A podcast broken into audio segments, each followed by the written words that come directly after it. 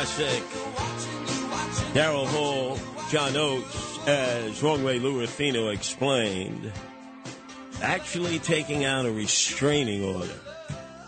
A restraining order. Uh, that's what I'd like to do, Justin Ellick. Can we find out what the legality is? I'd like to take a restraining order against the um, hopelessly inept Eric Adams, swagger man with no plan, who Monday through Friday decides that the most important thing that this city needs is him heading down to Bowling Green. What a scam that is. That needs to be fully investigated. And yesterday he was raising the flag of Panama. And today, the island of Puerto Rico, the Commonwealth, where a lot of the Bitcoin bandits and Ponzi schemers who have blockchain will be greeting him there because they've been given a place on the island of Puerto Rico, which is a tax haven, a shelter where they're out of sight, out of mind, and all the politicians, like the crooked Suarez from Miami, who's under investigation himself. Isn't that amazing? You have Suarez under investigation in Miami, the Republican who was promoting Bitcoin, and Eric Adams, who was promoting Bitcoin that is nothing more than crime coin. And now all of a sudden he's raising the flag of Puerto Rico today at Bowling Green again. That needs to be fully investigated, Justin. There's a scam going on there. And everybody who um, has a tax sanctuary there for uh, blockchain, uh, crypto, Ponzi scheme currency, and Bitcoin, which is no more than crime coin, will be there to applaud the mayor and throw money at him.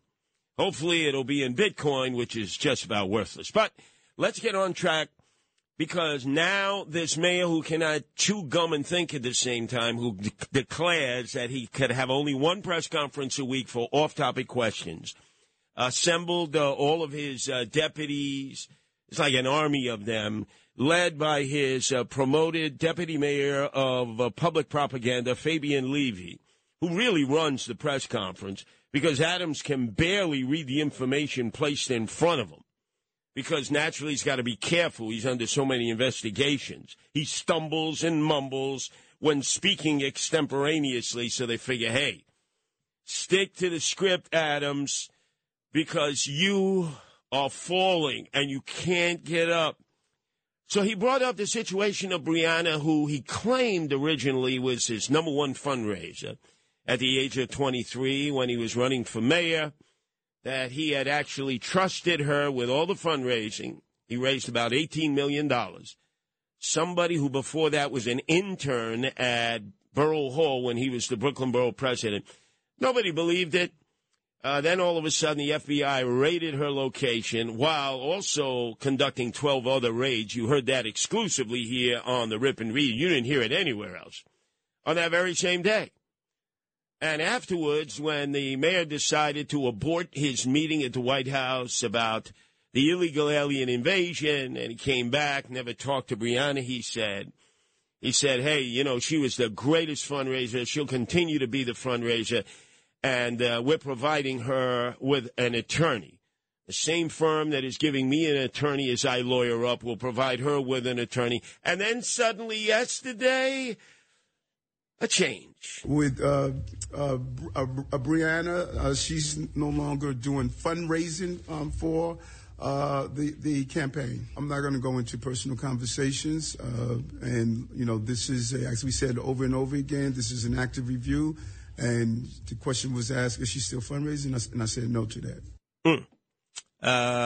and that's because the news is not good for Eric Adams.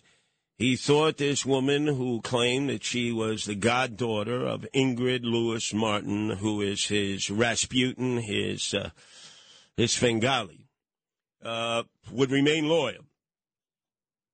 Apparently, uh, Justin, she listened to what I said. Remember when I said to her, "Get your own lawyer, lawyer up," because you're going before a federal grand jury and they want Eric Adams, but they'll take you.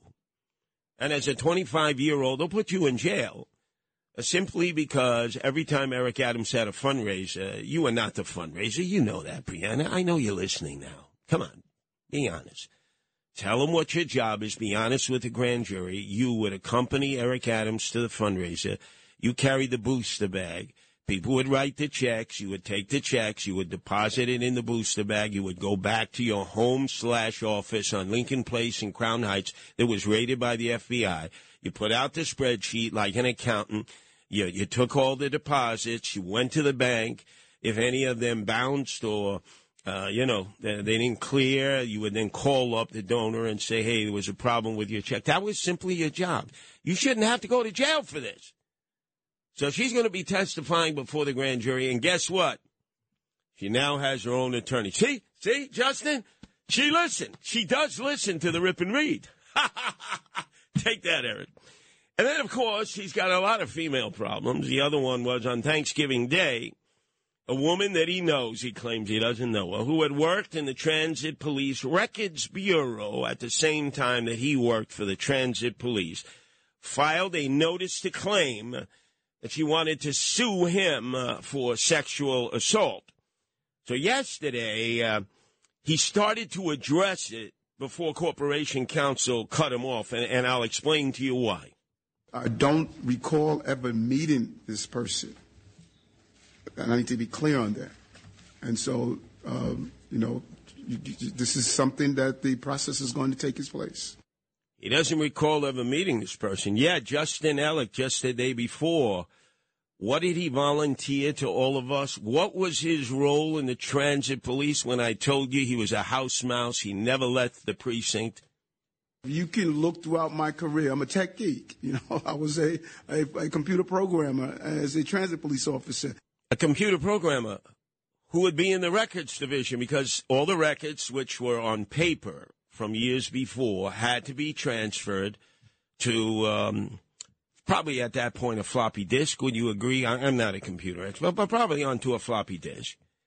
So I would bet you this woman, who other people know, but uh, the media refuses to name her, who is now apparently teaching down in Miami Dade County was working almost side by side with Eric Adams as he was uh, he was preparing the computers. He was computer programming, never patrolled. He, he he basically acknowledged he was a house mouse and worked in the records division because that's where this woman worked. She probably was taking all the written files and then handing them to Eric, and then they were trying to figure out on the floppy disk how to file them on the floppy disk. So, A, he's lying. And immediately, Corporation Counsel, who was sitting up there, Lisa Zornberg, decided, "Don't sink yourself, Eric. That's why I'm here." Let me just uh, let me just add to that. Uh, neither the mayor nor the city have been served with the summons that became public. I think on the morning of Thanksgiving, uh, no complaint has been filed. Okay, this this is how this works. Uh, P Diddy has been hit twice right towards the end when the time ran out, the window of opportunity to sue for sexual harassment, sexual assault, the Survivors Victim Act that was signed into law by Kathy Crime Wave Hochul, and everybody applauded that because it was meant to get President Trump with that woman with three names. What was her name? Collins? I forget what.